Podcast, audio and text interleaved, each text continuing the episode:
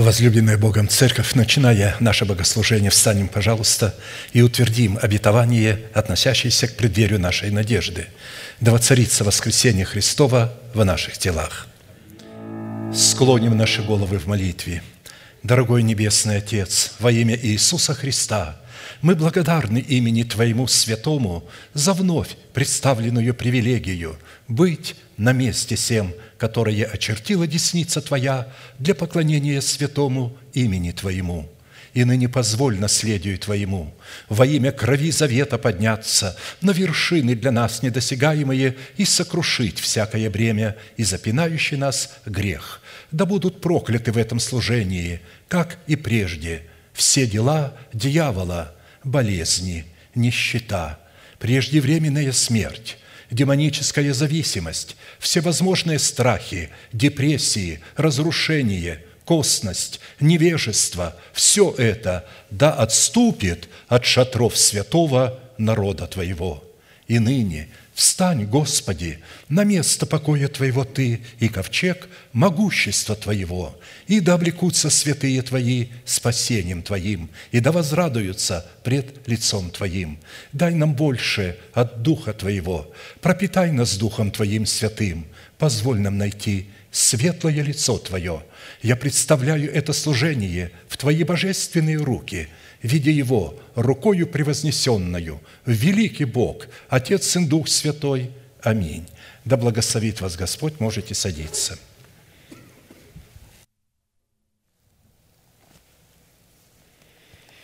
Итак, прежде чем мы с вами вновь начнем погружаться в наше наследие, в священные воды, в эти глубины – неизменным эпиграфом к исследованию нашего наследия Евангелие Луки, 24 глава, 44 стих. «И сказал Иисус ученикам Своим, вот то, о чем я вам говорил, еще бы с вами, что надлежит исполниться всему написанному о мне в законе Моисеевом и в пророках и псалмах». Итак, чтобы нам, как причастникам тела Христова, разделиться Христом, исполнение всего написанного о Нем в Писании – мы продолжим наше исследование в направлении нашей соработы с истиной Слова Божия и со Святым Духом, открывающим истину в сердце, через который мы приняли через наставление в вере, которое состоит в том, что нам необходимо предпринять со своей стороны, чтобы получить право на власть, отложить прежний образ жизни, чтобы облечься в новый образ жизни. Это призвание – каждого отдельного человека и всех вместе взятых. Если человек не уразумеет, человек Божий, этого призвания и будет увлекаться чем-то другим, дарами Святого Духа, упражнением даров Святого Духа, а, вот, говорением на иных языках, если он будет увлекаться евангелизацией, а, еще какими-то добрыми делами, на его взгляд – но не сделает этого, потому что наше призвание – отложить прежний образ жизни, чтобы облечься в новый образ жизни, отложить прежний образ жизни ветхого человека и сливающего в обольстительных похотях, обновиться духом ума вашего и облечься в нового человека, созданного по Богу в праведности и святости истины. Ефесянам 4, 22, 24.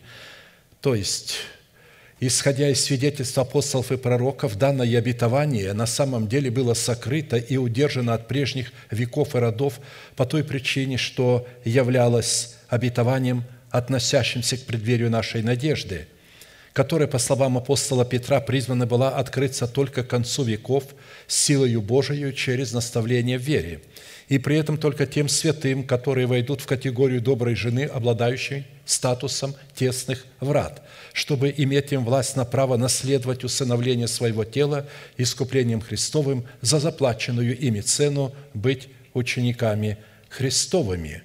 Потому что облечься в нового человека – это облечься в жемчуг нетления. Притом это не там где-то, когда мы умрем. Когда мы умрем, то этого уже нам не понадобится – Здесь имеется в виду, чтобы наши перстные тела были облечены в нетление. И для выполнения этой повелевающей заповеди, как мы видим, задействованы три судьбоносных, повелевающих и основополагающих действия отложить, обновиться и облечься. Именно от решения этих трех судьбоносных действий совлечься, обновиться и облечься, облечься будет зависеть, обратим ли мы себя в сосуд милосердия или же в сосуды гнева.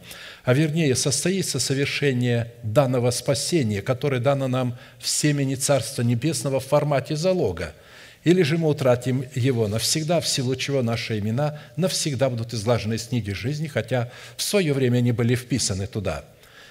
Причина, почему мы можем потерять, потому что нас всех убедили, что мы получили спасение в формате плода, что мы уже его имеем. Мы имеем спасение, которое дано нам по благодати Божией даром, в оправдании, которое дано в формате семени или же залога. И вот этот залог нужно отработать – Нужно его пустить в оборот, чтобы получить прибыль в плоде правды. Нам дано семя оправдания, и мы должны взрастить в едеме нашего сердца древо жизни, приносящее плоды правды. В определенном формате мы уже рассмотрели первые два вопроса и остановились на исследовании вопроса третьего, а именно, какие условия необходимо выполнить, чтобы посредством уже нашего обновленного мышления – начать процесс обличения самого себя в полномочия своего нового человека, созданного по Богу во Христе Иисусе, в праведности, святости и истины. В связи с этим мы остановились на рассматривании тайны, сокрытой в формате иносказаний 17-го псалма Давида, в которой Святой Дух с присущей только ему мудростью и властью раскрывает требования в этой восхитительной аллегории, на основании которых мы призваны соработать молитвой веры с именем Бога Эль или Он, или же Всевышний. Суть этого требования состоит в том, чтобы в обстоятельствах нашей тесноты, при совлечении ветхого человека, мы могли бы возвать к Всевышнему как к своему Богу и исповедать веру своего сердца в то, кем является для нас Бог во Христе Иисусе, что сделал для нас Бог во Христе Иисусе, кем мы приходимся Богу во Христе Иисусе и что надлежит делать нам, чтобы наследовать все то, что сделал для нас Бог во Христе Иисусе – мы отметили, что данное иносказание является одним из самых сильных и объемных образов, показывающих образ соработы нашего обновленного мышления в лице царя Давида. С именем Бога Эль-Илион в жестоком противостоянии с нашим плотским умом в лице царя Саула и с царствующим грехом в лице нашего ветхого человека, живущего в нашем теле, которого мы унаследовали по линии наших отцов – и что именно посредством исповедания веры нашего сердца в то, кем для нас является Бог во Христе Иисусе, что Он для нас сделал, кем мы приходимся для Него, Бог мог получить юридическое основание вступить в битву за наши земные тела, чтобы посрамить царствующий грех в нашем перстном теле в лице ветхого человека властью своего искупления и с шумом навечно не спровергнуть его в преисподнюю. Мы призваны связывать не э, духов, не бесов – а ветхого человека связать. Бесов мы не призваны связывать, мы призваны на них наступать. Есть разница между связывать и между наступать. Наступать, чтобы они были прахом под нами, чтобы они бежали, чтобы они близко не приближались. Вы знаете, когда человек становится духовным, бесы к нему не приближаются, они его опасаются. Идет большое заседание, а генералы бесовские Э, изучают жизнь этого человека скрупулезно, и тогда посылается разведка, спецназ, который работает, ища какую-то прореху. Может быть, где-то что-то он не так понял, что-то извратил, чтобы в это место напасть или чтобы из-за этого места как-то ущемить этого духовного праведного человека. А вот с ветхим человеком бороться приходится долго. Если этого сказал, пошел вон во имя Иисуса Христа, и он пошел, то ветхого человека приходится распинать.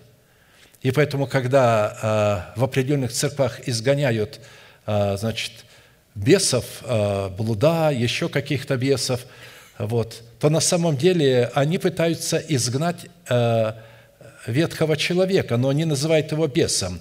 И, конечно, бесы смеются, потому что ветхого человека следует распинать а на бесов следует наступать. Ветхого человека связывают внутри себя Словом Божиим, исповеданием веры сердца. Поэтому это э, важно знать. Поэтому только тогда Бог может получить юридическое основание вступить в битву за наши перстные тела, когда мы будем почитать себя мертвыми для греха и называть несуществующее как существующее, дабы воздвигнуть в нашем перстном теле державу жизни вечной и облечь наше перстное тело в нетленный жемчуг плода правды, который мы взрастили в едеме своего сердца – мы отметили, что по своему характеру молитвенная песня Давида содержит в себе три части, в которых представлен один из эталонов характера правовой молитвы, присущей нам как царям, священникам и пророкам. Очень важно, чтобы мы имели сочетание этих достоинств, потому что царь Давид имел сочетание этих достоинств. Он был царем, он был священником и был пророком. Он надевал хитон, и он входил во святилище – это был единственный царь, который одновременно был и священником, притом не просто священником, а первосвященником. И никто из священников не противостоял ему, хотя он не был из колена Левия, он был из колена Иудина. Но, тем не менее, никто не противостоял ему. И он молится, «Господи, открой мне так себя, как я видел тебя во святилище». Во святилище могли входить только священники – даже левиты не все входили, только род священников входил туда. И вот Давид туда входил, потому что он был воином молитвы. Воин молитвы – это всегда царь, священник и пророк. А царь не всегда священник и пророк. Вот Саул был царем, он не был священником и не был пророком. Поэтому происходила борьба в одном теле. Мы же рассматриваем Саула, Давида, царствующий грех. Это все три царя в своем теле. И все они ведут борьбу за что? За наше тело. Разумеется, чтобы обладать телом, вначале нужно захватить сердце. Захватил сердце, значит, тело будет в твоих руках. Итак, достоинство царя состоит в нашем мышлении, обновленным духом нашего ума, что дает нам власть на право владеть эмоциональной сферой своей души, которая находится в нашем теле, и вести ее под усы, как своего боевого коня. Достоинство священника дает нам власть на право прибегать к Богу в достоинстве воина молитвы, чтобы совершать правовое ходатайство за усыновление нашего тела искуплением Христовым – Какая польза, если человек приобретет весь мир душе своей, повредит, или какой выкуп даст человек за душу свою? То есть Христос хотел, чтобы мы были ходатаями за установление нашего тела искуплением Христовым.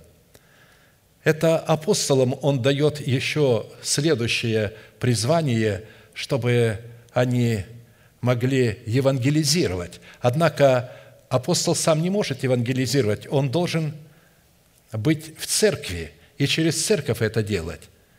Когда мы можем евангелизировать? Когда мы становимся светом.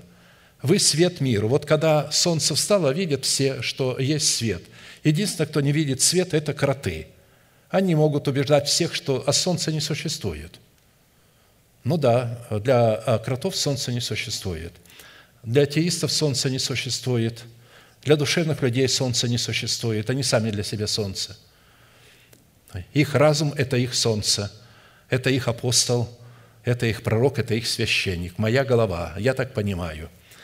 Достоинство пророка дает нашему новому человеку право входить в довер, то есть в святая святых, дабы слышать голос Божий над крышкой золотого ковчега в своем сердце, а Богу это дает основание слышать голос нашего ходатайства и отвечать на него. Крышка ковчега называется престолом благодати – Первая часть определяет состояние сердца Давида как воина молитвы, что является основанием для правового статуса его молитвы, присущей достоинству царей, священников и пророков. Вторая часть раскрывает содержание самой правовой молитвы, присущей исключительно достоинству царей, священников и пророков, которая дает Богу основание избавить Давида от руки всех врагов его – а посему слово, которое я говорю, оно недоступно будет для разума людей, которые не обладают достоинством царей, священников и пророков. Третья часть в эпическом жанре описывает саму молитвенную битву, которая находится за гранью нашего постижения своим разумом. В предыдущих служениях мы уже рассмотрели первую часть и остановились на рассматривании второй части, которая раскрывает содержание правовой молитвы, которую творит воин молитвы, задействуя в своей молитве восемь имен Бога Всевышнего. Именно исповедание полномочий, содержащихся в сердце Давида в восьми именах Бога, как раз и позволили Давиду возлюбить и призвать достопоклоняемого Господа, чтобы спастись от своих врагов. А Богу познание и исповедание истины, раскрывающей полномочия в сердце Давида в его восьми именах, дало основание задействовать исповедание этих возможностей в битве против врагов Давида. Давайте прочтем это место Писания – Возлюблю Тебя, Господи, крепость моя, Господь твердыня моя и прибежище мое, Избавитель мой, Бог мой, скала моя, на Него я уповаю, щит мой, рог спасения моего и убежище мое. Призову достопоклоняемого Господа, и от врагов моих спасусь. Господь крепость моя, Господь твердыня моя, Господь прибежище мое, Господь избавитель мой – Господь – скала моя, Господь – щит мой, Господь – рог спасения моего, Господь – убежище мое. Когда я это исповедую своими устами, а в моем сердце уже заложено то, кем для меня является Бог во Христе Иисусе, то мое исповедание дает Богу основание брать это исповедание и делать Бога для меня именно вот таким в Его восьми именах – в определенном формате, насколько это позволил нам Бог и мера нашей веры, мы уже рассмотрели во Христе Иисусе свой наследственный удел в полномочиях четырех имен Бога в достоинстве крепости, твердыни, прибежища и избавителя. И остановились на рассматривании нашего наследственного удела во Христе Иисусе в имени Бога Скала Израилева. Имя Бога Скала, обуславливающее природу Всевышнего и характер Его Слова, принадлежит исключительно уделу воинов молитвы. И на иврите это имя содержит в себе такие неземные достоинства, как острие горного утеса, камень, каменная ограда, кров, тенец скалы, победоносный, бивень слона, слоновая кость, владычество вечное, обетование пищи нетленной, утешение мира.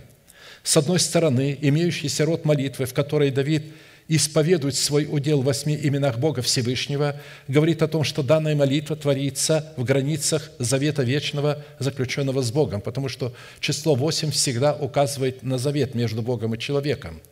Иногда Давид в других псалмах приводит десять имен Бога, в других он приводит другие имена. И если вы соберете все имена, которые приводит Давид, их будет пятьдесят. Но здесь он приводит восемь. И несмотря на то, что он привел, привел восемь имен, именно в этих восьми именах растворены все пятьдесят имен Бога.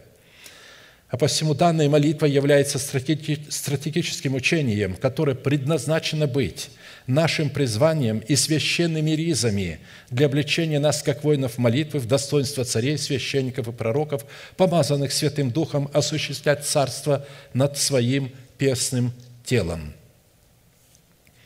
и если человек через наставление в вере не принял данное ему Богом помазание на царство над своим призванием, состоящим в достоинстве своего перстного тела, что его призвание – усыновить свое тело искуплением Христовым, дать Богу основание. А для этого нужно иметь статус царя, священника и пророка, чтобы обречь свое перстное тело в жемчуг нетления – это откровение не принесет ему никакой пользы.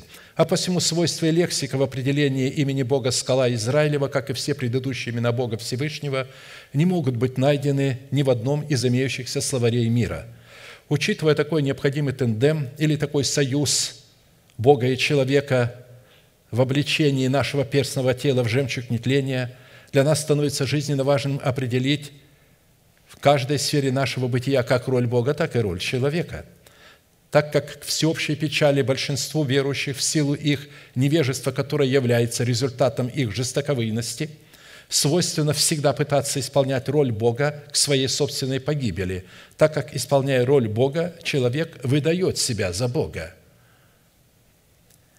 и чтобы отличать свою роль от роли Бога, мы пришли к необходимости рассмотреть четыре классических вопроса. Какими характеристиками и категориями определяется в Писании наш наследственный удел в имени Бога Скала Израилева? Какое назначение в реализации нашего спасения, в основании которого лежит усыновление нашего тела искуплением Христовым, призван выполнять наш наследственный удел в имени Бога Скала? Какую цену следует заплатить, дабы дать Богу основание быть нашей скалой в реализации спасения своей души – данного нам в семени Царства Небесного в формате залога. И по каким результатам следует определять, что Бог действительно является нашей скалой в реализации нашего спасения, состоящего в установлении нашего тела искуплением Христовым. Не имея ясных и исчерпывающих ответов на эти вопросы, которые мы можем получить исключительно через наставление в вере и при этом в неукоснительном порядке структуры божественной теократии, в которой функционирует тело Христова – а это означает, что без неукоснительного и добровольного повиновения благовествуемому Слову человека, обладающему полномочиями отцовства Бога и его помощников, у нас не будет абсолютно никакой возможности получить из семени правды прибыль в плоде правды, от семени залога, пущенного нами в оборот. Как написано, «Ибо все обетования Божьи в нем, да, и в нем аминь, в славу Божию через нас». 2 Коринфянам 1,20. То есть в этом месте Писание апостол Павел говорит, что понять обетование Божие и получить их мы можем только через Него и подобных Ему, то есть через апостолов. Слово «апостол» – посланный Богом. И далее, если при исследовании своего наследственного удела в имени Бога скала Израилева мы будем рассматривать эти полномочия вне исповедания веры своего сердца, то мы сразу пойдем в неверном направлении, так как Бог во всех своих владычественных и властных именах является уделом наследия только в границах своего храма, которым является перстное тело человека, или же призвано являться перстное тело человека, который взрастил в едеме своего сердца древо жизни, 12 раз в году приносящий плод свой, листья которого служат светом для мира, так как свет, который призван исцелять человеков от, от греха, это плод правды, взращенный нами от семени оправдания – а посему только взрастив в едеме своего сердца древо жизни в плоде кроткого языка, человек становится причастником доброй жены, благодаря которой в его сердце воцаряется благодать Бога. Дабы как грех царствовал к смерти, так и благодать воцарилась через праведность к жизни вечной Иисусом Христом, Господом нашим. Римлянам 5, 21. Значит, благодать может воцариться в сердце только через плод праведности. Через семя оно не воцаряется – Семя – это залог. Вот когда вы пустите его в оборот и умрете для своего народа, для дома вашего отца и для своей душевной жизни, вот только тогда у вас появится возможность принести плод правды, потому что семя должно умереть в смерти Господа Иисуса и воскреснуть в плоде правды в Его воскресении. И когда э, я задавал и задаю иногда вопросы – людям, которые не относятся к нашему служению, разумеется, не простым, а тем, которые начальствуют в народе Божьем, я им говорю, брат, вы праведный?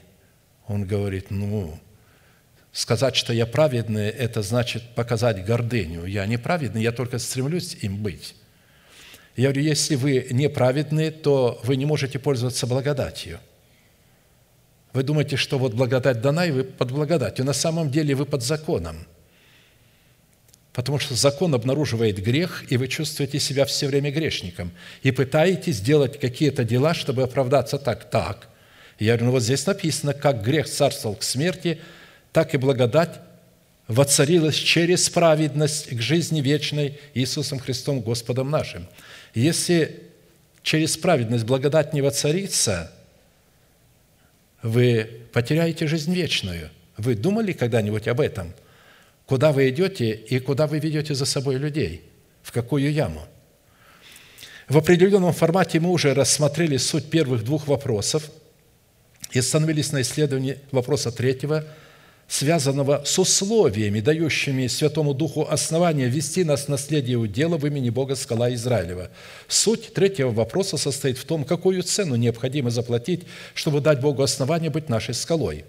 И первая составляющая цены, призванная дать Богу основание быть нашей скалой, уже была предметом нашего исследования нашего, пищи, нашего внимания, которое состояло в нашем повиновении, внимать заповедям Господним, дабы получить власть на право выйти как из Вавилона, живущего в нашем теле, смешивающего откровение благовествуемого нам слова с выбросами своего интеллекта.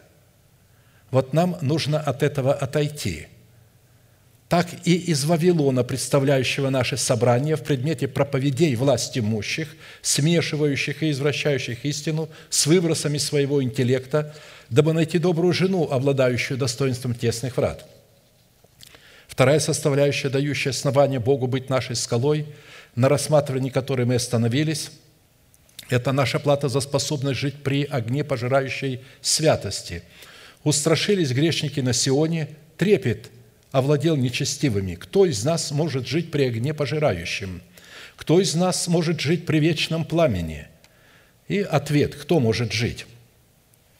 Тот, кто ходит в правде и говорит истину, кто презирает корость от притеснения, удерживает руки свои от взяток, затыкает уши свои, чтобы не слышать о кровопролитии, и закрывает глаза свои, чтобы не видеть зла.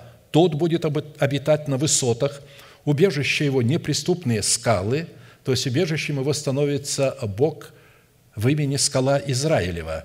Хлеб будет дан ему, вода у него не иссякнет. Исайя 33, 14, 16. В данном иносказании, а это иносказание, аллегория, наградой за нашу способность жить при огне, пожирающей святости Всевышнего, представлены четыре признака. Это награда. Мы будем обитать на высотах, убежищем нашим будут неприступные скалы, то есть Э, Бог в имени скала Израилева станет нашим убежищем.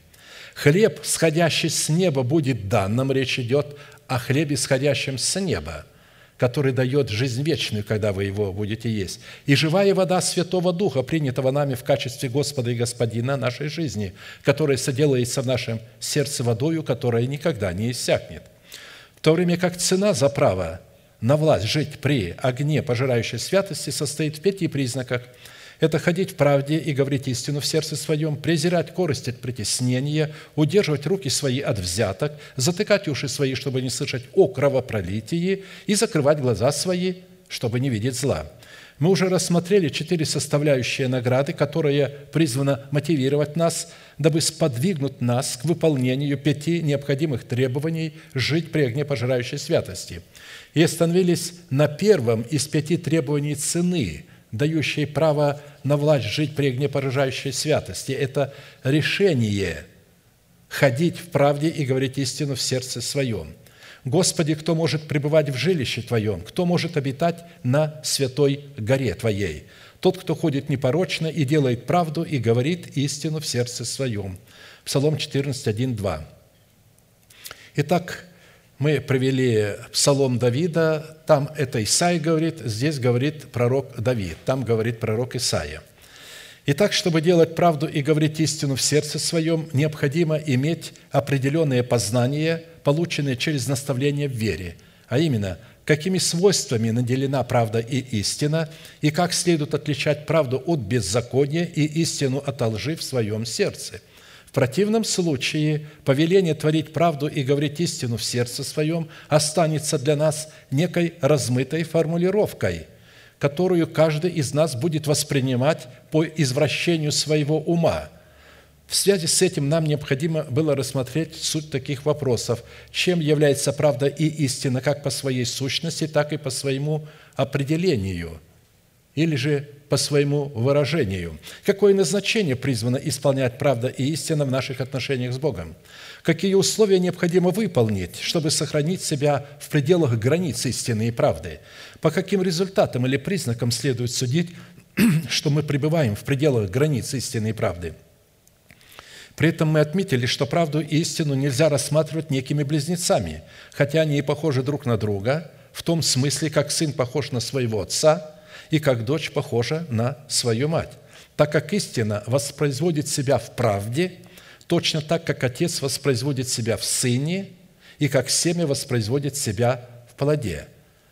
Христос сказал о себе, что Он есть истина. Вот когда мы обладаем внутри истиной, только тогда мы можем творить правду. То есть истина будет выражать себя в правде. А посему истина – это состояние доброго сердца – очищенного от мертвых дел, в котором пребывает вера Божия в формате мудрости начальствующего учения Христова, в то время как правда или справедливость – это выражение этого состояния в плоде уст исповедующих внутреннее состояние веры нашего сердца. Исходя из этого, справедливость или правда – это истина в действии или результат того, что воспроизводит истина. Два первых вопроса мы уже рассмотрели на предыдущем служении, а посему вопрос третий – какие условия необходимо выполнить, чтобы сохранять себя в пределах границ истины и правды – в военной стратегии существует одно неизменное определение, которое гласит «отвоевать высоту у противника сложно, но гораздо сложнее сохранить ее от новых посягательств врага». Именно такое определение вполне применимо к сохранению себя на высоте в пределах границ истинной правды. Итак, первое условие, выполнение которого призвано сохранить нас в истине и правде – дающий нам способность жить при святости огня, поедающего в жилище Всевышнего, это ходить пред Богом. Вот житие Ноя. Ной был человек праведный и порочный в роде своем. Ной ходил пред Богом. Бытие 6.9. Исходя из данного свидетельства о Ное, чтобы быть праведным и непорочным в роде своем, ему необходимо было ходить пред Богом – Ходить пред Богом необходимо в пределах границ завета мира, заключенного между нами и Богом, налагающим ответственность на обе стороны завета. На иврите фраза «ходить пред Богом» означает удаляться от зла и прилепляться к добру, делать твердым наше звание и избрание, пребывать в истине и позволить истине пребывать в нас – поставить себя в зависимость от истины и Святого Духа, водиться Святым Духом в пределах учения Христова – стремиться к цели, выраженной в почести Вышнего звания Божия, устроять из себя дом духовный и священство святое, выполнять свое призвание в стремлении к святости. Вот это означает ходить пред Богом. А иначе человек не поймет, а как ходить пред Богом? Поэтому, чтобы удаляться от зла, необходимо крестом Господа Иисуса умереть в смерти Господа Иисуса для своего народа, для дома своего Отца – и для расливающих вожделений своей души. А чтобы прилепляться к добру, необходимо питаться молоком и медом сверхъестественного происхождения, чтобы разуметь принимать доброе и отвергать худое. Итак, сам Господь даст вам знамение. Се дева в чреве примет и родит сына, и нарекут ему имя Эммануил. Он будет питаться молоком и медом, доколе не будет разуметь, отвергать худое и избирать доброе. Исайя 7, 14, 15. Это говорится о Христе – вот представьте себе, если бы Христос не учился во плоти, отверг бы учителей, не слушался бы их, сказал, я Сын Божий, так Бог дал ему облечься в плоть, но он его лишил возможности того, что, чем он обладал на небесах. Он должен был все это восстановить, как мы восстанавливаем, через научение. Он должен быть послушным учителям. Он должен был слушаться – Однажды, когда он проявил непослушание и остался в храме, потому что его сердце влекло, тянуло к храму, потому что это был дом его отца. И когда родители на поклонение пришли, он был с ними, а потом ушли. А через три дня хватились, что его нет, потому что они думали, что он идет с родственниками там с кем-то – потому что это целая процессия была. Шли семьями, знакомые, соседи, и потом шли, они думали. Потом спросили, а где Иисус? Вы не видели? А может, тот все говорит, нет, нет. И тогда родители, смущенные, не найдя его, возвратились назад в храм. И когда возвратились, увидели, что он стоит в храме и учит первосвященников и священников. Они говорят, чадо, что ты сделал с нами? Мы тебя уже три дня искали. А он им говорит, а вам надлежало знать, что это дом моего отца – но потом написано, повиновался и пошел с ним, и был в повиновении у них, и приобретал благоволение у людей и у Бога. Поэтому очень важно для того, чтобы разуметь, отвергать худое и избирать доброе, питаться молоком и медом. При этом молоком своей матери, медом своей матери, имеется в виду своей церкви. Не оставляйте своего собрания, как есть у некоторых обычай, как это делают многие – потому что дальше пишется, кто оставляет свое собрание, для такого человека не остается более жертвы за грех, но некое страшное ожидание суда и ярость огня, готового пожать противника. А нашим собранием является собрание, обладающее статусом доброй жены с достоинством тесных врат.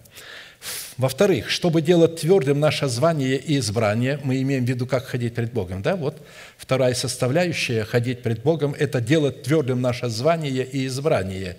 Необходимо облечься в достоинство раба Господня, что даст нам способность утвердить свое звание и избрание, которое откроет нам свободный вход в вечное Царство Господа нашего и Спасителя Иисуса Христа. Симон Петр – раб и апостол Иисуса Христа – принявшим с нами равно драгоценную веру по правде Бога нашего и Спасителя Иисуса Христа.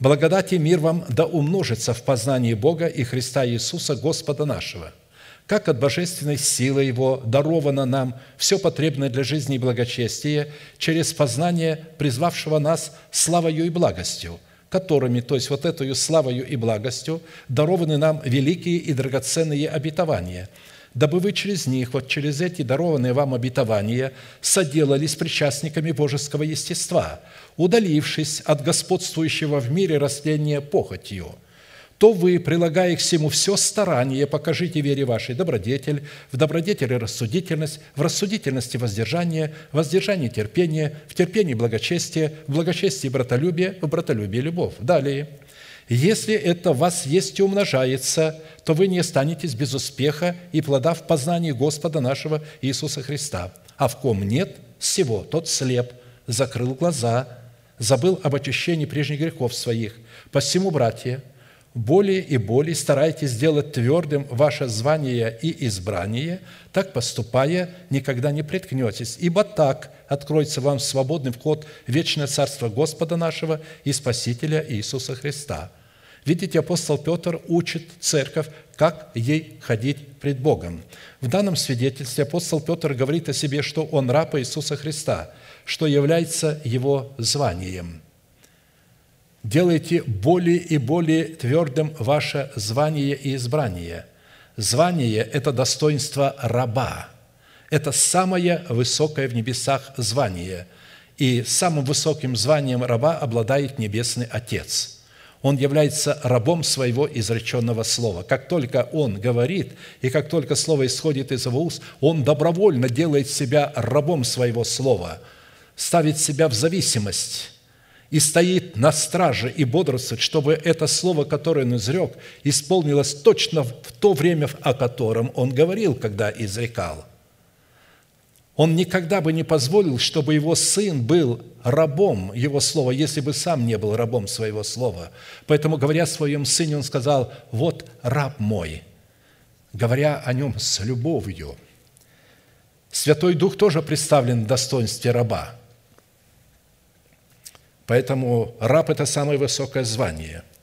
В то время как избранием является наше причастие к божескому естеству через драгоценное обетование, данное нам, дабы вы соделались причастниками к божескому естеству. Это наше избрание.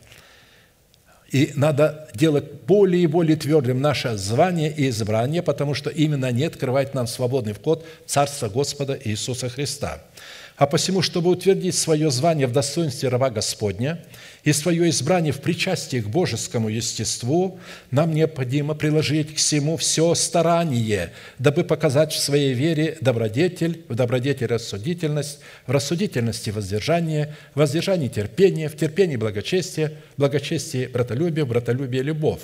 Этот предмет является исследованием на воскресных служениях – Именно показание в своей вере семи свойств добродетель, добродетелей утверждает наше звание в статусе раба Господня и наше избрание в причастии к божескому естеству, что и открывает нам свободный ход, вход в вечное Царство Господа нашего и Спасителя Иисуса Христа. Третье. Мы говорим о том, как ходить пред Богом. Чтобы ходить пред Богом – чтобы пребывать в истине, которая обнаруживает себя в плоде правды и позволить истине пребывать в нас, необходимо познать эту истину через наставление в вере. Это означает ходить пред Богом. Тогда сказал Иисус уверовавшим в Него иудеям, «Если прибудете в Слове Моем, то вы истинно Мои ученики, и познаете истину, и истина сделает вас свободными». Он имел в виду свободными от греха, но Там, когда он говорил, были не только ученики, когда он говорил эту фразу. Там были еще фарисеи, садокеи, книжники, священники. Они возмутились. Они сказали, а мы не были рабами никому никогда. В то время, когда они были э, рабы и находились под римским игом, платили дань римскому императору. И Иудея стала э, провинцией Рима. А они говорят, а мы никогда не были рабами. Они имели в виду обыкновенное рабство. А он имел в виду, что вы сделаетесь свободными от рабства греху. Далее, четвертое, чтобы ходить пред Богом, или что такое ходить пред Богом? Это чтобы поставить себя в зависимость от истины и от Святого Духа, открывающего истину в сердце – необходимо через наставление верить запечатлеть на скрижалях своего сердца начальствующее учение Христова, от чего наше сердце сделается мудрым. И вот я в сердце всякого мудрого вложу мудрость, дабы они сделали все, что я повелел тебе». Исход 31.6. То есть здесь говорится в сердце мудрого. Мудрость в сердце появилась от того, что человек начал принимать, раскрыл свое сердце через наставление в вере для принятия учения Христова, которое является мудростью. И когда он вложил это, тогда Бог позволил мудрости другой. Есть два рода мудрости – это Слово и Дух Святой, открывающий Слово Божие. Тогда Дух Святой придет и откроет эту мудрость в сердце. Пятое. Мы говорим, как ходить пред Богом – и ходить пред Богом означает водиться Святым Духом. Так вот, чтобы водиться Святым Духом в пределах границ учения Христова, необходимо иметь жажду общения со Святым Духом. Невозможно принять Святой Дух, чтобы Он мог открывать истину в сердце, если не появится глубокая жажда. Притом здесь говорится в оригинале о жажде смертельной. Жажда, когда человек умирает, он умирает, если он не получит этого. Наш новый человек, когда получает учение Христова в сердце, и если не придет туда Святой Дух, он начинает чувствовать жажду, он умрет. Как Самсон сказал, а теперь умру я от жажды. Вот речь о такой жажде идет, в которой человек умирает от жажды. И когда Бог видит именно такую смертельную, уже не просто я захотел пить, сильно захотел пить, не пил уже под раскаленным солнцем, несколько дней. Силы полностью оставили меня. Жажда. Конечно, не та жажда, которая была у богача, который был в аду. У него тоже была жажда. Но это поздно. Он опоздал с этой жаждой. Он говорил Аврааму, увидев его там, говорит, «Отче, пошли Лазаря, пусть он перстом омочит язык мой, ибо я мучусь с пламени всем». Это говорит о том, что он языком своим говорил не то, что следовало говорить, исповедовал не то, что следовало исповедать, поэтому теперь и мучился в пламени всем.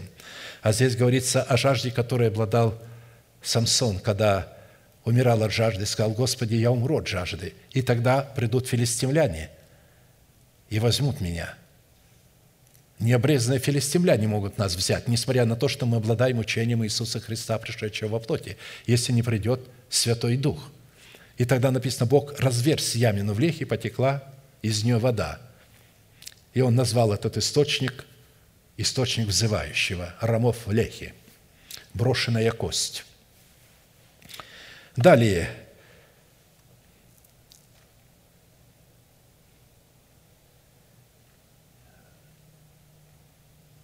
я прочитал по-моему, да, место Писания, что в последний великий день праздника стоял Иисус и возгласил, говоря, «Кто жаждет, иди ко мне и пей, кто верует в Меня, у того, как сказано в Писании, из чрева потекут реки живой». Сие сказал Он о Духе, которого имели принять верующие в Него, ибо еще не было на них Духа Святого, потому что Иисус еще не был прославлен. В-шестых, чтобы стремиться к цели, выраженной в почести Вышнего звания Божия – ходить пред Богом – это стремиться к цели Вышнего звания Божия во Христе Иисусе. Необходимо не почитать себя достигшим, а забывая задние, как в его потерях, так и в его достижениях стремиться вперед. Братья, я не почитаю себя достигшим, а только, забывая заднее и простираясь вперед, стремлюсь к цели, к почести Вышнего звания Божьего во Христе Иисусе. Филиппийцам 3, 13, 14.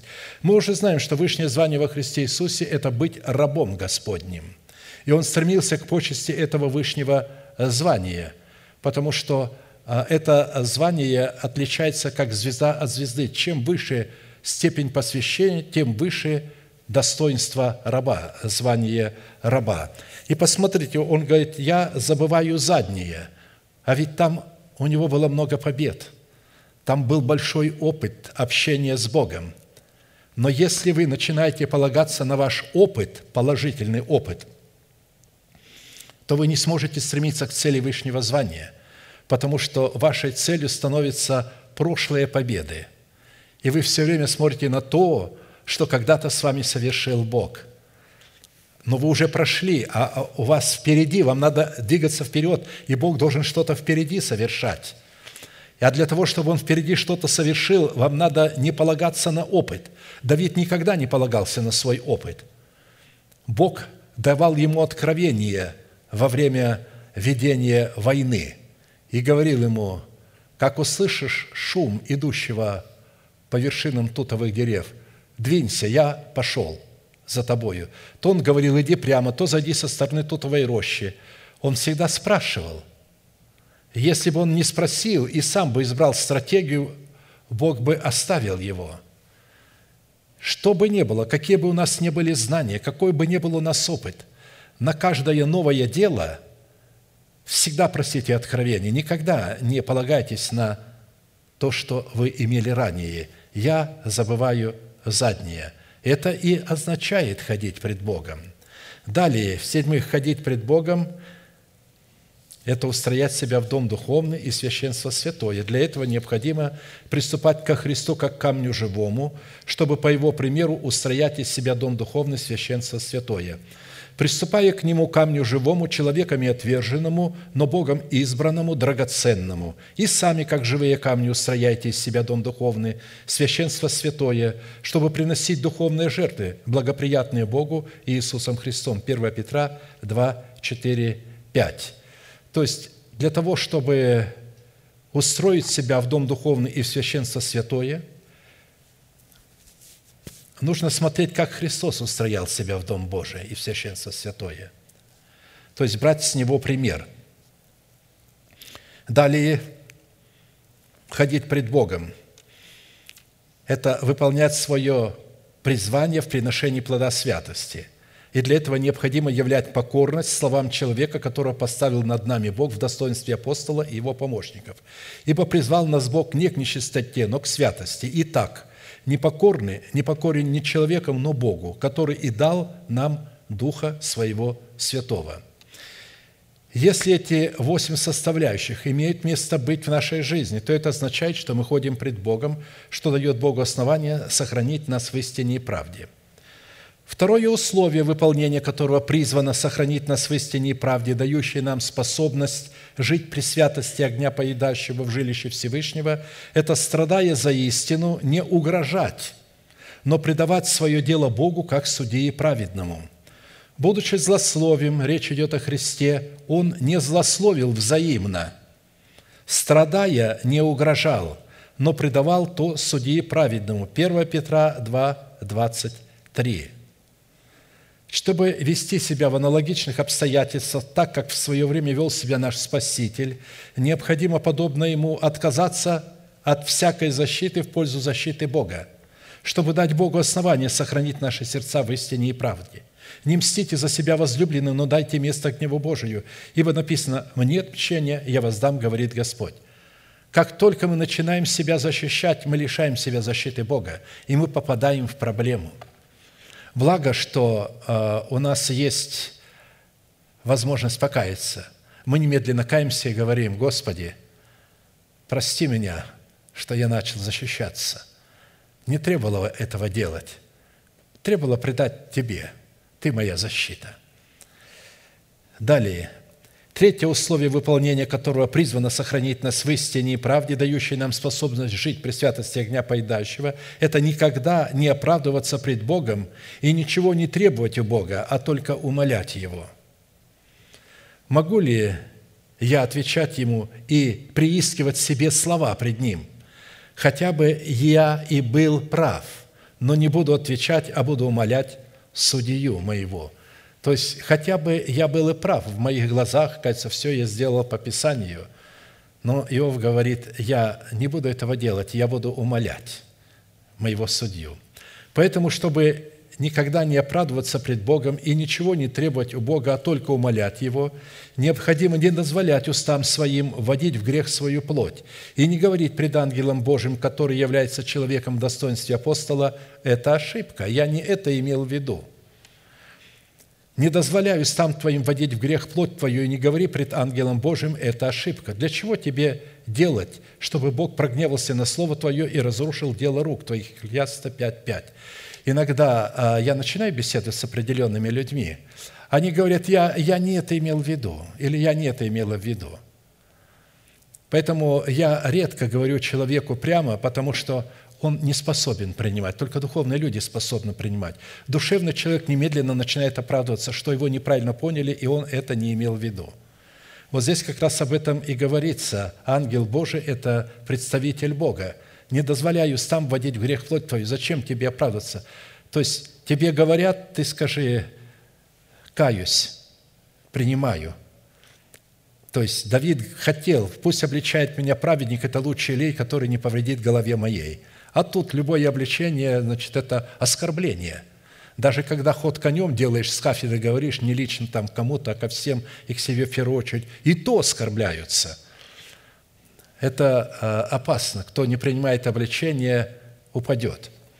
Далее, четвертое условие, выполнения которого призвано сохранить нас в истине и правде, дающее нам способность жить при святости огня поедающего, это принятие обрезания – в достоинстве печати праведности, которую мы обрели и имели до обрезания.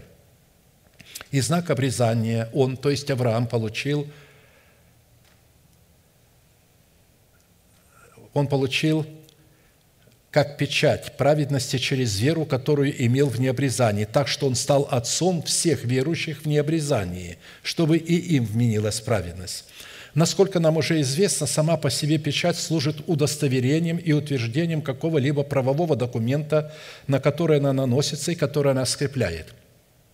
Печать не будет скреплять э, неправовой документ. Она скрепляет, скрепляет только документ правды. Там уже есть правда, и она эту правду скрепляет. А в данном случае посредством заключения завета мира с Богом данная печать праведности – ратифицирует веру Авраама, то есть утверждает веру Авраама, которую он имел до обрезания или же до заключения завета мира с Богом. А посему под образом печати праведности имеется заключение завета мира с Богом в крещениях водою, Духом Святым и огнем, который служит утверждением нашей праведности через веру, которую мы имели до заключения завета мира с Богом. Мы же каемся, и когда мы каемся – мы принимаем оправдание, а только потом мы заключаем завет с Богом, утверждение. Но мы уже оправданы. Мы не можем а, а, принимать крещение водою, если мы не получили оправдание. Поэтому печать ставится на документ правды. Поэтому печать праведности в достоинстве завета мира, заключенного с Богом, налагает ответственность на обе стороны завета, в котором каждая из сторон ответственна за свою исключительную роль. При этом следует иметь в виду, что суть такого завета состоит в том, что вначале человек призван исполнить условия имеющегося завета, что даст Богу основание исполнить свою часть в имеющемся завете. И если человек нарушает или же не исполняет свою часть в имеющемся завете мира с Богом, у Бога не будет никакого основания исполнить свою часть в имеющемся завете мира.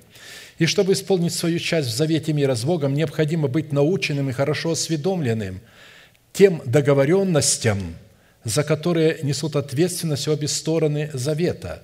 Суть договоренностей, содержащихся в завете мира, мы можем получить только одним путем – через наставление в вере, тем человеком, которого поставил над нами Бог, и в том собрании, за которое данный человек несет ответственность пред Богом. Всякий наставляемый словом делись всяким добром с наставляющим. Не обманывайтесь. Бог поругаем не бывает. Что посеет человек, то и пожнет. Сеющий в плоть свою от плоти пожнет тление, а сеющий в дух от духа пожнет жизнь вечную. Делая добро, да не унываем, ибо в свое время пожнем, если не слабеем. Если данное положение в отношениях с человеком, через которого мы призваны научаться вере Божией, каким-либо образом нарушается – у Бога не будет никаких оснований сохранить наши сердца в истине и правде, а следовательно, у нас не будет никакой возможности и способности жить при святости огня поедающего. Пятое условие, выполнения которого призвано сохранить нас в истине и правде, дающее нам способность жить при святости огня поедающего – это попечение о жизни скота своего, под которым подразумевается жизнь нашей души – Праведный печется и о жизни скота своего, сердце же нечестивых жестко. Притча 12.10. Животные особенности души человека, которые управляются царствующим грехом в лице ветхого человека, носителя программы павшего Херувима, подобны особенностям животного и зверя.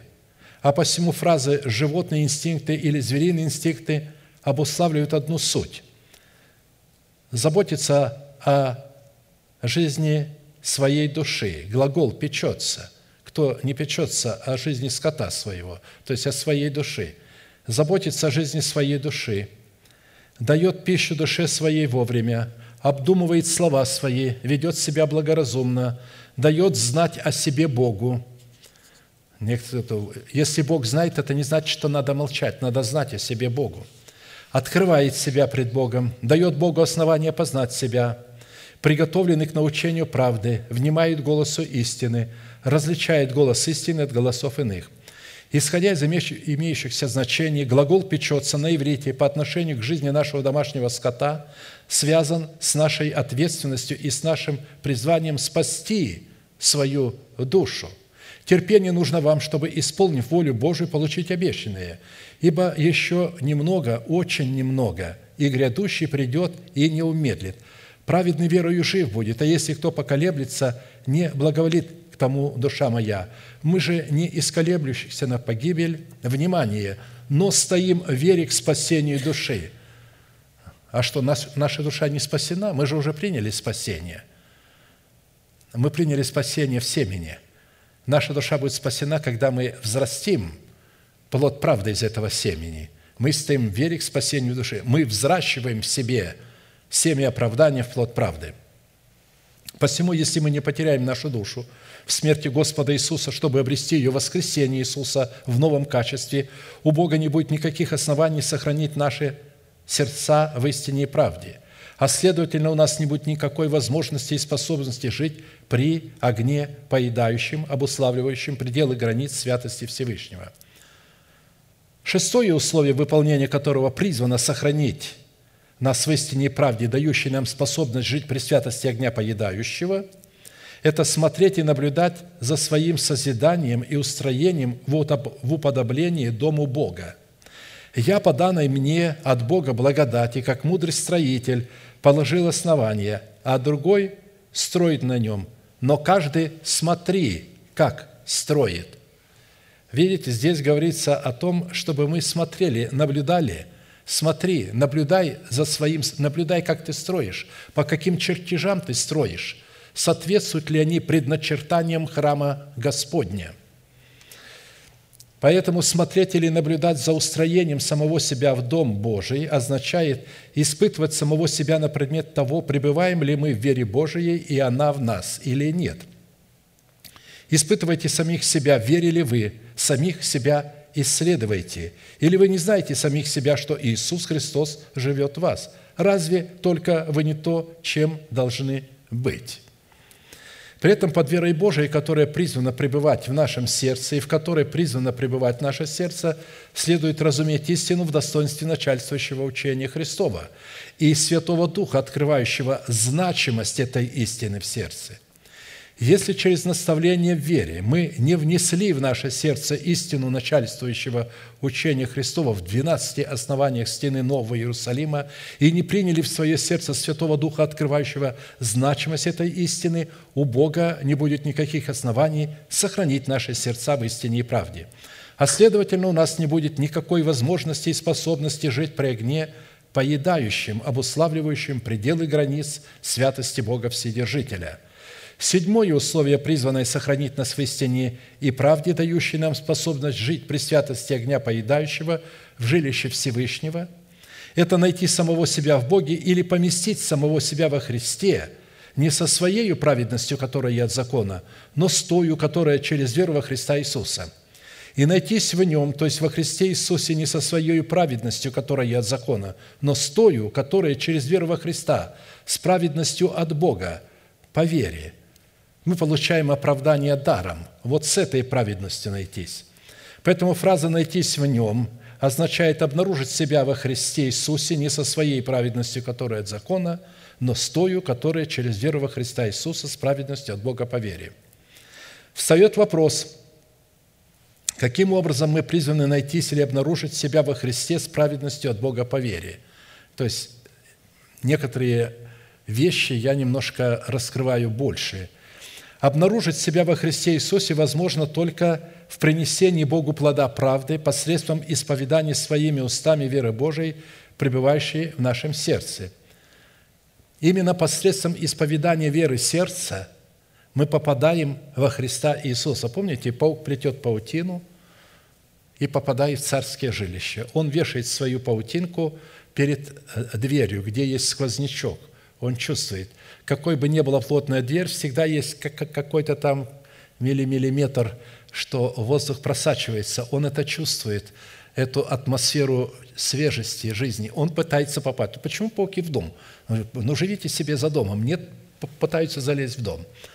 Но Писание говорит, будьте вот так, паук лапками цепляется, но бывает в царских чертогах. Он висит на паутинке, маленький паучок наверху, мы не смотрим наверх. Заходим, просто раз открыли двери, поток воздуха вносит его. То есть э, вчера я э, э, вышел, меня Рувим говорит, папа, посмотри, лягушка сидит значит, на двери, маленькая, наверху, и не заметишь, так раз про, про это. Тоже вот пытается войти в дом, но паутинки нет, мы ее выбросили оттуда. Не прошло у нее.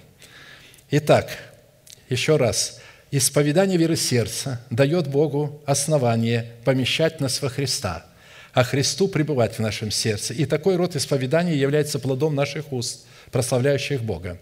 «Прибудьте во мне, и я в вас, как ветвь не может приносить плода сама собою, если не будет на лозе, так и вы, если не будете во мне. Я если в лоза, вы ветви, кто пребывает во мне, и я в нем, тот приносит много плода, ибо без меня не можете делать ничего». Кто не прибудет во мне, извергнется вон, как ветви, засохнет. А такие ветви собирает и бросает в огонь, и они сгорают.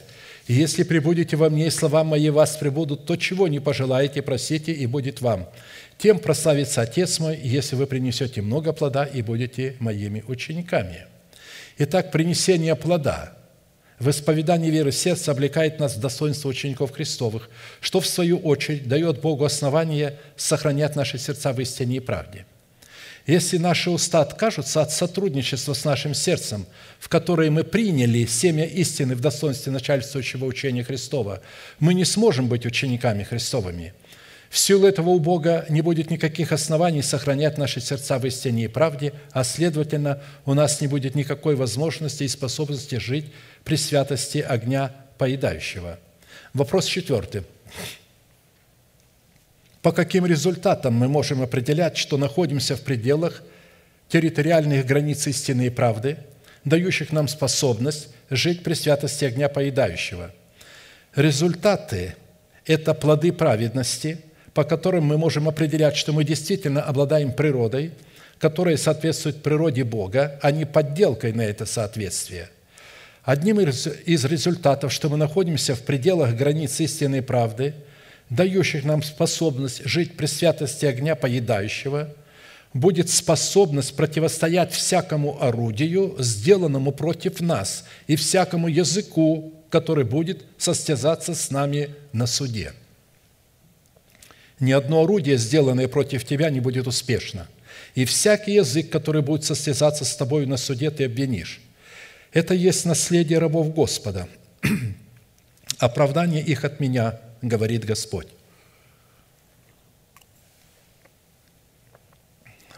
Здесь написано, это наследие рабов Господа. Это дается только рабам. Только рабы Господни могут э, рассчитывать на это, то есть ученики Христовы. Поэтому под всяким орудием, сделанным против нас, будет являться наш собственный интеллект, который будет соперничать с мудростью нашего сердца и претендовать на определение добра и зла – во-вторых, это будет всякий человек, наученный земной мудрости, включающий в себя образование психологии и степени докторов, магистров и бакалавров богословия. В-третьих, это будут обыкновенные невежды в Писании в лице душевных людей, почитающих себя экспертами Писания и претендующие на определение добра и зла.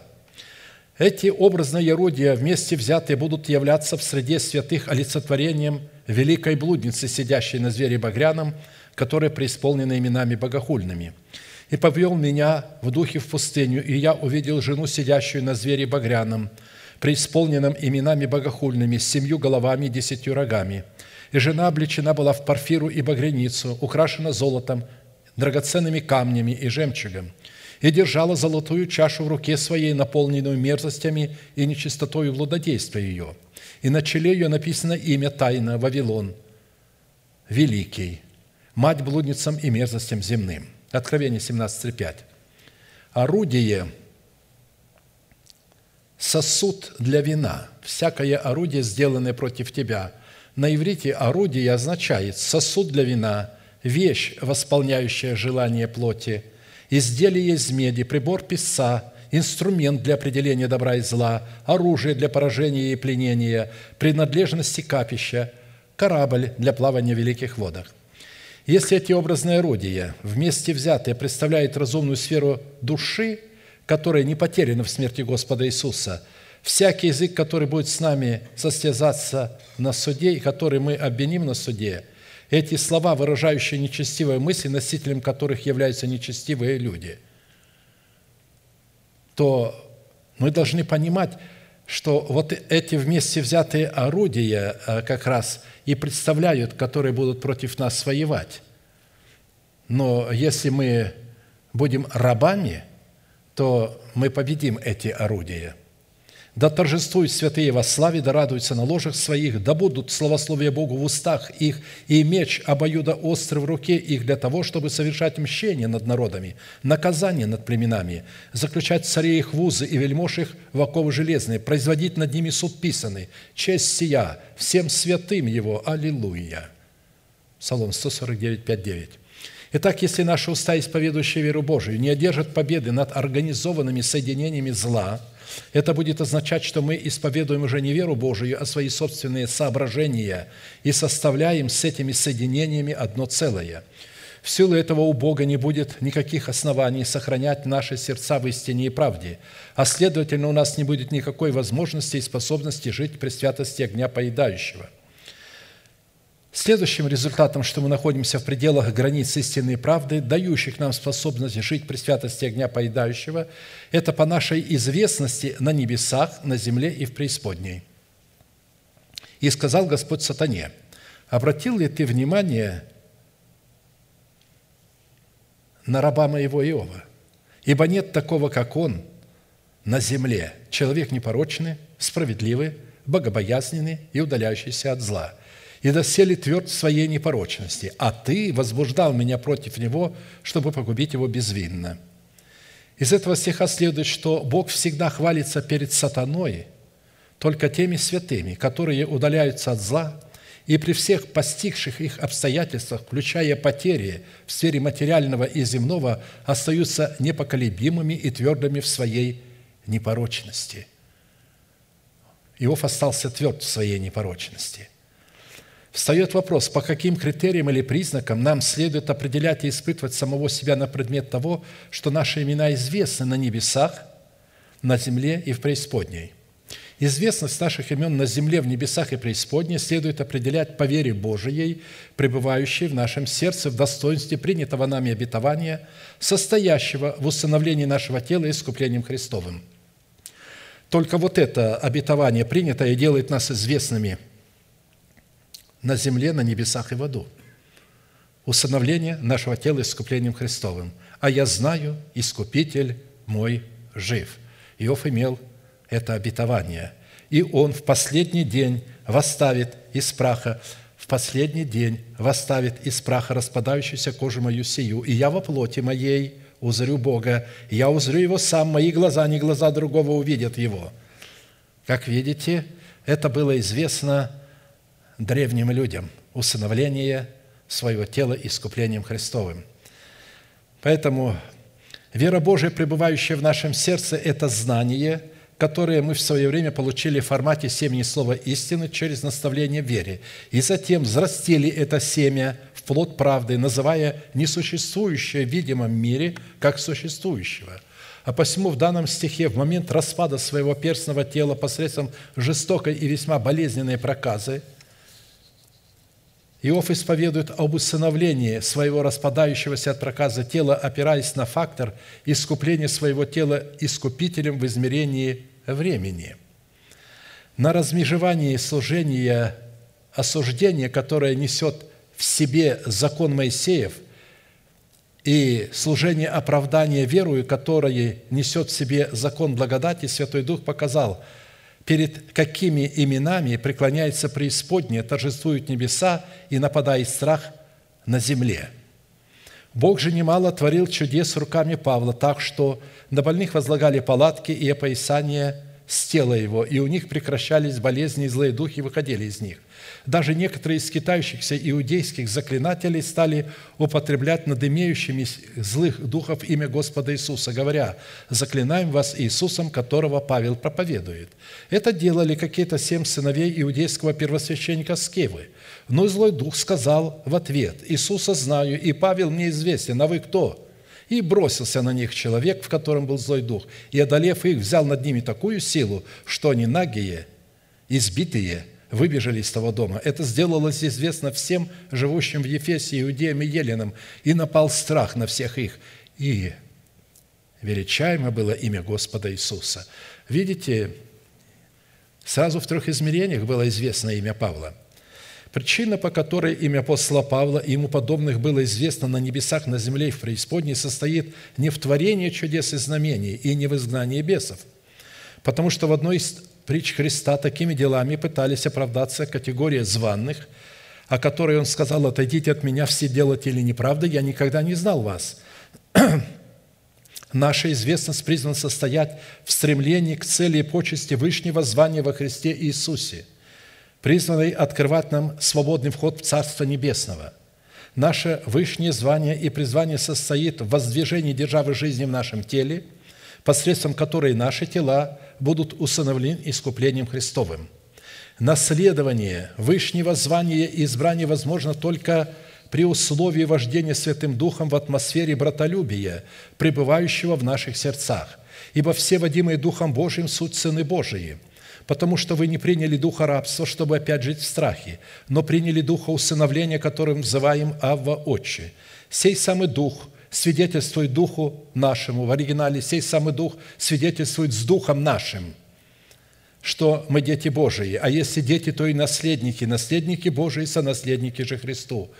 При условии, если с Ним страдаем, чтобы с Ним и прославиться. Ибо думаю, что нынешние временные страдания ничего не стоят в сравнении с той славою, которая откроется в нас. Что это за слава, которая откроется в нас?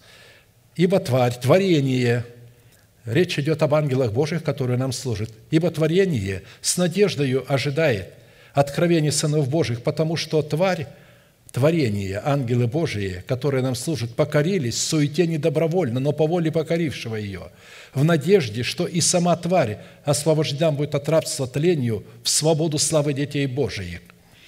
Ибо знаем, что вся тварь в совокупности на этом мучится до ныне, и не только она, но и мы сами, имея начаток Духа, и мы в себе стенаем, ожидая усыновления и искупления нашего тела – Видите, это должно произойти здесь, на земле. И если мы не ожидаем, то оно и не произойдет. Если сие обетование пребывает в нашем сердце, мы имеем начаток Духа в себе. А когда мы имеем такое, мы будем стенать в себе, ожидая усыновления и искупления нашего тела. Если же подобное обетование отсутствует в нашем сердце, у нас не будет никакой причины стенать в своем сердце. В силу этого у Бога не будет никаких оснований сохранить наши сердца в истине и правде. Следовательно, у нас не будет никакой возможности и способности жить при огне поедающем, обуславливающем пределы границ святости Бога Вседержителя. Аминь. Склоним наши колени, кому невозможно наши головы, будем молиться и благодарить Бога за представленное нам Слово –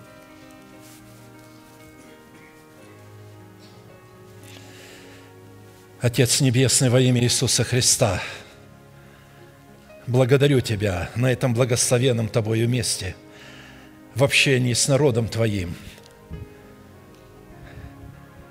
который стал для Тебя жилищем и Твоим покоем, несмотря еще на наше несовершенство – мы, тем не менее, по Слову Твоему рассматриваем себя совершенными во Христе Иисусе.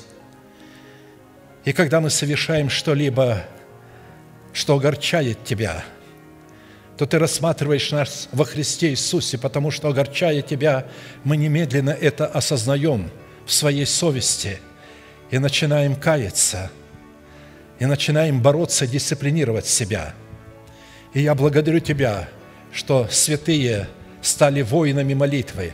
Они стали видеть, что они делают не так, и немедленно исправляют свои поступки, немедленно отзывают свои слова, которые они сказали в пылу негодования своего, в пылу своего гнева, который не творит Твоей правды. Ты не осуждаешь нас за гнев, который возникает в нашем сердце из-за негодования к нам какой-то несправедливости – но когда мы выражаем этот гнев в жестких словах, тогда ты осуждаешь нас. Но прежде чем осудить нас, ты смотришь и ожидаешь, согласимся ли мы со своей совестью, которая осуждает нас за это. И если мы соглашаемся с совестью и осуждаем себя, и отзываем наши слова, ты не осуждаешь нас. Ты смотришь на нас с успокоением, потому что твой представитель, очищенная совесть – прекрасно исполняет Твою роль в нашем теле. Мы благодарим Тебя за нашу очищенную совесть от мертвых дел. И теперь мы можем служить Тебе. И несмотря на то, что мы можем падать, мы встаем, мы остаемся праведными пред Тобою, потому что Ты сказал, что праведник семь раз упадет, но встанет. Нечестивый упадет один раз и более никогда не встанет. Мы благодарим Тебя за откровение жить при огне поедающей святости. Когда этот огонь начнет пылать в народе Твоем, тогда нечестивый не усидит в таком собрании, не усидит развратитель в собрании праведных. Они будут оставлять такое собрание, и не будет необходимости вырывать эти плевелы, чтобы связывать их связки. Но я благодарю Тебя, что Ты послал ангелов Твоих, жнецов Твоих – и они уже приступили к своей работе, и они уже начали вырывать плевелы и связывать их в связки, в эти союзы синагог, которые они называют своими объединениями, своими собраниями, давая им громкие имена. Благодарим Тебя. Только Слово Твое может открыть глубину Твоих целей – глубину Твоего избрания, что Ты избрал нас во Христе Иисусе непорочными пред Собою. Благодарим Тебя, славим Тебя, что Ты Бог наш, а мы Твои дети.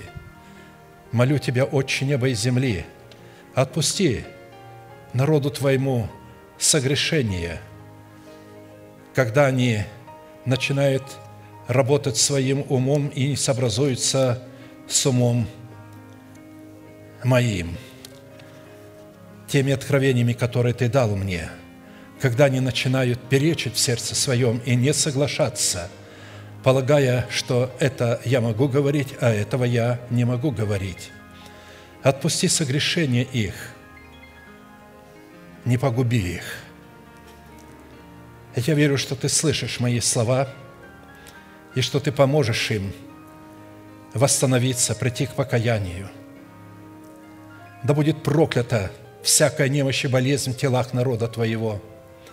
Да отступит эта болезнь и этот вирус от святого народа Твоего. И да будет благословена милость Твоя и мудрость. Да будут восстановлены дети Твои пред лицом Твоим в здоровье своем. И я благодарю Тебя, что могу представлять пред Тобою нужды народа Твоего – возвеличься в народе Твоем исцелением, благоволением и откровением. Поклоняемся пред Тобою, великий Бог, Отец и Дух Святой. Аминь.